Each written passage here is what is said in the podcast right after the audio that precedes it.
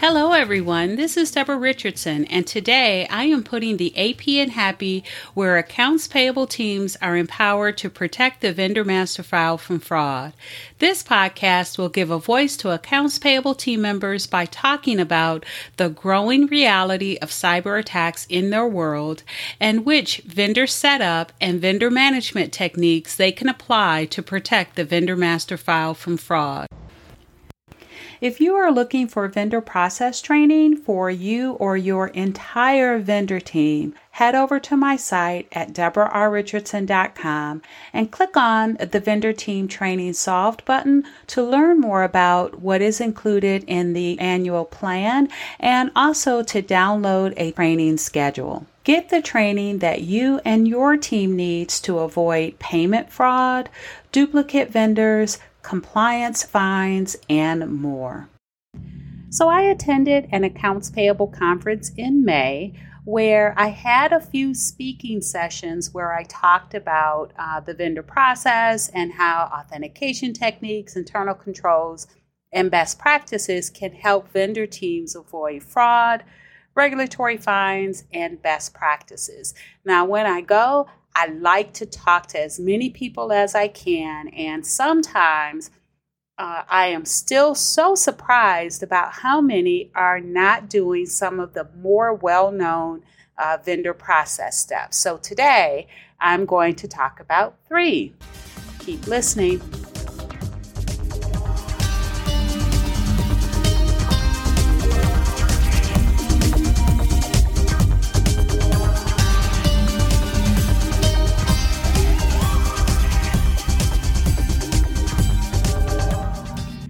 Welcome to episode 191 Three of the biggest mistakes uh, vendor teams make. So, like I said, I attended a uh, or an accounts payable conference in May, and it was in Florida and it was in person and it was very well attended. And I actually love going to conferences because my introvert turns into an extrovert. And I talked to everyone. So I had three speaking sessions, might have been four. And then outside of that, actually within the speaking sessions, and then just outside of that, I talked to other accounts payable uh, practitioners uh, just to see what their pain points are. And I just love talking accounts payable and especially vendors. And so uh, I did that. But I was still, and I, I don't know why I'm still so surprised uh, because I know what the issues are in accounts payable. It's hard to do some of these things. Um, but there are three basic things that really need to be done that have been around and uh, forever, and people are doing them, but still not everyone. And I just don't get that because, especially now, post pandemic, fraud is still trending up. And so, doing uh, specific tasks in, in the vendor setup and maintenance process can help you avoid fraud and then continue to help you avoid compliance fines and just overall bad vendor data, which could lead to duplicate payments. I don't talk about that as often as I should. So, there are really three things that I want to talk about, but I do want to acknowledge first because it happened to me too, right? Many vendor team members or team leaders or managers most likely started in the larger accounts payable range or function. And accounts payable is a function that you just don't major in. And even when you get training in accounts payable, it's not accounting system or ERP specific. That's usually on the job. So you have to figure out how to make what you want to do work in that particular system. And even if you find someone, because I mentioned the conference and they didn't do it this year, but in past years, they have had organized breakout sessions by ERP. But even when you do that, it can be helpful but so many different companies or so many companies that have the same accounting system or ERP have it configured completely different. So if anyone is out there with SAP, you know what I'm talking about. But it can be with any uh, version of uh, of a of a system, right? You can turn, you can make certain fields required. You can link uh, some of the vendor master fields back to the customer side. So there's just so many options, even if you have the same accounting system or ERP and the same version of it. And so a lot of what you're doing is on the job learning, on the job training. And as there's turnover of team members, and I know that has been a big concern this year, then it's on the job, you know, person to person training. Um, hopefully, you have desktop procedures, especially if you've been impacted by the great resignation, because one of the fears, right, is that you have a very knowledgeable team member that exits out of the door without fully training their replacement because maybe you weren't able to hire anyone in time before that person left. So, some of the activities that were being done were lost and are no longer being done. But I will say the three that I have here, I thought that they were top of mind for every vendor team. So we're going to start with the first one. And the first one is vendor validations. I talked with more than I want to admit that we're not doing the IRS TIN match. I thought everyone was doing that. I actually had to give out the website a couple of times for irs.gov e-services in order to sign up to do it. And it's free on their site too, um, by the way. And if you are one of the ones that are not doing it yet, let me explain why you want to do it. One, you want to collect the W 9, and the W 9 will have the legal name and the uh, vendor's tax ID on it, and you want to compare that legal name tax ID combination with IRS records. And you want to do that for two reasons. One, because you want to make sure that it matches. So if that vendor is reportable, then when you do your filing, uh, you won't get a notification back from the IRS saying that the legal name tax ID combination that you filed is not valid. And so at that point, now you've got to go through a whole nother manual process to send out the B notices to the vendors to collect W 9s. And that is very manual, and you don't want to do that. So you want to make sure that you do that IRS TIN match. The other thing that it does, because I know some folks will say, well, my vendor is not reportable, or you're not going to pay my vendor more than $600 for the year. And everyone seems to know that threshold for reporting 1099s, even though some payment types have lower thresholds and neither you nor they, and when I say they, I mean your vendor or your internal employee that's pushing back on submitting that W 9, which sometimes the internal employees can be worse than the vendors. But no one knows how much you're actually going to pay that vendor. Uh, it's June now at the time of the publishing of this podcast. How do you know that between June and December that there's not going to be an unexpected purchase of goods or services that you're going to pay the vendor. And you can't always say, too, that you don't need one because it's a corporation, because in some cases, for certain types of payments, even if they the company is a corporation, they're still reportable. And so you always need to collect that W 9 and do the TIN match to make sure that the legal name and tax ID match. So if you have to end up reporting on them, you won't get a notification from the IRS.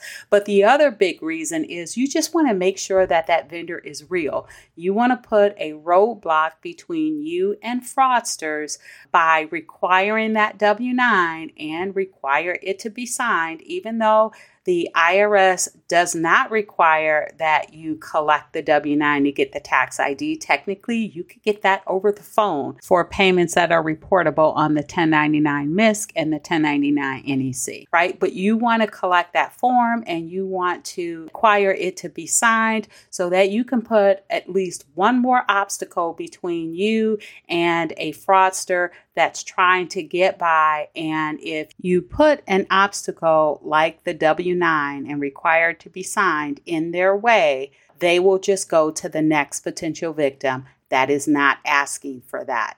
So you do want to collect the W 9, you do want to do the IRS TIN match, but that's just one of the validations. And that IRS TIN match is free. And I have four other free validations that you should be doing if your company is a US entity. And I do have a webinar coming up on uh, June 21st, and I'll put a link to that webinar in the show notes. But even if you're listening to this after June 21st, uh, it will be a recording or it'll be on demand. It'll be recorded. And so you can listen to it at your convenience. And it is only 30 minutes. So it's not a big part of your day or won't take out a big part of your day. So make sure you register for that. And if you're not able to attend live, you'll get a link to the recording or you can just go on my website, deborah.r.richardson.com. Again, that will be in the show notes, and you can navigate to the webinars page whenever you go and either register for the live or uh, register to watch on demand recording. So I'll have five uh, vendor validations that are free that every US entity should be doing, like no matter what. And IRS TIN check is one of them. So you got four more of that you can learn about. All right, so that was one. The second one is not inactivating vendors. That actually is a big one. This one I kind of do understand because it is a mostly manual process. And why do you want to inactivate your vendors really on a consistent basis? Uh, that is because the less active vendors you have in your vendor master file, the less vendors that you have that are accessible for both internal and external fraud. Not only that, but after a certain period of time, that information is considered stale. And if you haven't done business with a vendor and let's say 15, 18, or 24 months, whatever works for your company, consider that information stale and inactivate that vendor. That means that if the vendor or if your company wants to do business with that vendor in the future, then you're going to collect all new supporting documentation perform your validations. And again, don't forget to register for that webinar for the five validations, or actually, you know, one, the four that you'll learn of, new ones that you'll learn of. Um, but do those validations and just make sure that that information is still valid. Sometimes, even vendors that you are doing business with will not notify you or will notify whoever they have a relationship with in the company and then that information does not make it to AP. So if you've got vendors you haven't done business with in again 15, 18 or 24 months, you need to inactivate those vendors. Now, what do I consider an inactive vendor? That is a vendor that has not had invoice activity, payment activity, uh, purchase order activity. And then I also like to look at the last modified or um, modified date on the vendor record because the whole point is to make sure that the vendor's information is updated. And if they've already updated it, then you can take into consideration that activity because maybe they know that they're going to, you know, supply your company with some goods and, you know, a purchase order is coming. And so they want to make sure their information is up to date. So if they've already done that, you can take that into consideration. Now, I get asked quite frequently how often this process or inactivation process needs to be done. Uh, and my answer is always monthly, and then I get like these looks because I do understand that many of these accounting system and ERPs don't have an automated way to inactivate vendors based on 18 months or 24 months or 15 months of inactivity. And that means that it's a manual process, and it could be as manual as exporting reports or data from your accounting system or ERP, consolidating that information into an Excel or Google Sheets file, and then doing that manual analysis. Uh, I will say though that I do have something to help you here too, and I'll put a link to two uh, on demand webinars that I have on YouTube where you can just, uh, I have it time stamped and you can just skip around to where you want. But the first one is eight steps to clean your vendor master file when you're doing it manually. And it does talk about how to inactivate your vendors as step one. And then I have a second one that uh, I walk through tools that I use when I clean my vendor, uh, my client's vendor master file. So you'll get the process in one webinar, and then you'll get some tools that you can use in another webinar. And a great example of that is if you want to check for like duplicate vendors, but you have, you know, your vendor list and you have your vendor name somebody fat fingered the name or somebody put the the you know in one of the vendor's records that is a duplicate but you you won't find it because when you sort it it's not going to sort in order so i've got a tool for that so look for the links to those webinars in the show notes as well and then the last one, the number three that I have as the third biggest mistakes that vendor teams make is training and security awareness. Now, I do understand that your IT teams, that your security or infosec security teams or whomever it is at your company that handles your security awareness they may have some training in place and i know it fluctuates between companies at how often that training is done and who gets that training. And there's also, and maybe your company does this as well, where they do these phishing tests, right, to see who clicks on the link and then that person gets extra training. So I do know that that's out there. Not every company does it, and not every company does it very often. And so, what you need to do and your team members need to do is just to make sure that you are staying up to date on fraud trends, right? The new scam alerts uh, that are out there, because every time we get something and, and put an internal control in place, fraudsters, cyber criminals will find a way around it. It is always evolving.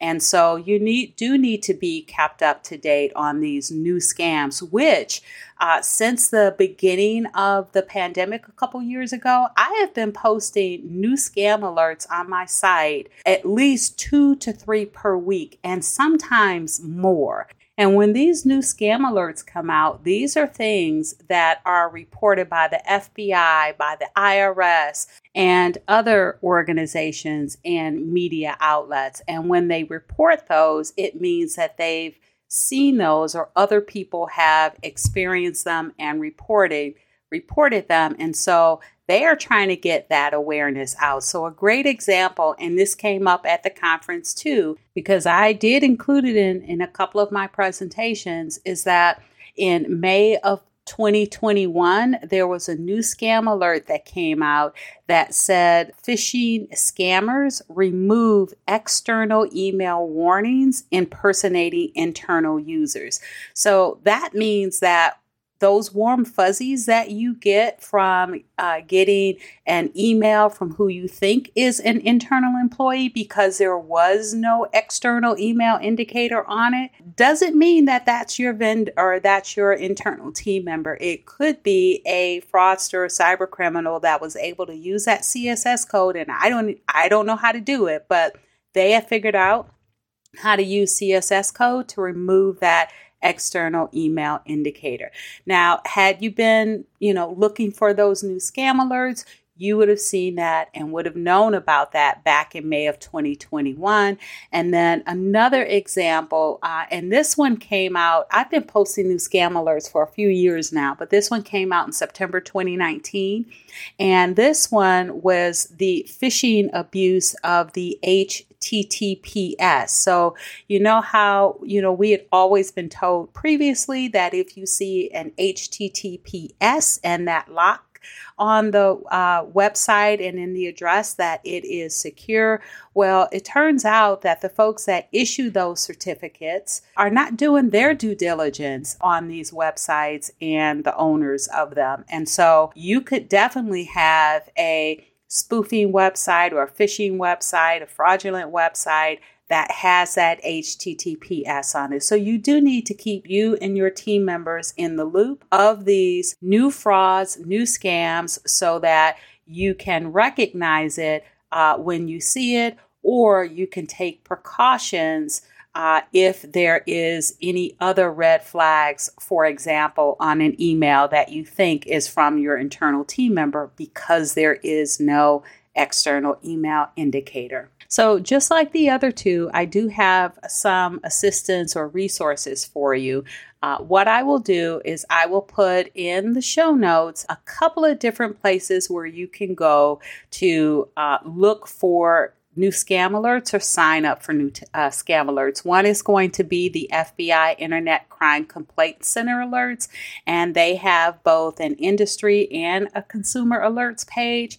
And then also the IRS has a tax scam slash consumer alerts page, and I'll include the link to that website as well. And they did have a nice posting that was uh, back in April, and it was all about scams because the IRS is well aware and people report to them all the time that they get calls from fraudsters or cyber criminals and they, you know, threaten to arrest them or put them in jail if they don't pay their balance due via a gift card, right? And so the IRS put a uh, a listing or a posting out there that said what they will and won't do and when they will and won't call you, and it was pretty good. Now I will also include a link to my site to the new scam alerts page because I include the FBI, IRS uh, scam alerts on my site, along with other resources that I have. And if you sign up for the new scam alerts, like you go to the site and you'll see them, it's a lot. Um, but you can sign up to be notified whenever I post new scam alerts. And so when I post a scam alert, uh, the very next day, you get an email with a list of all the scam alerts that I posted the prior day. And I usually post once or twice per week. It's at least once. And again, that is at least with two to three per week. It is still staying steady. All right, so those are what I consider the three biggest mistakes that vendor teams are making especially when there are no cost options to do them. Again, I know that there are some pain points out there, but I hope that the resources that I just provided will help. So, thanks everyone. I hope you enjoyed the 191st episode of the Putting the AP Happy podcast, where accounts payable teams are empowered to protect the vendor master file from fraud. Don't forget to check the show notes for the links mentioned in the podcast. And if you enjoyed this episode, consider subscribing and writing a review of my podcast on the platform that you use to listen. Stay happy.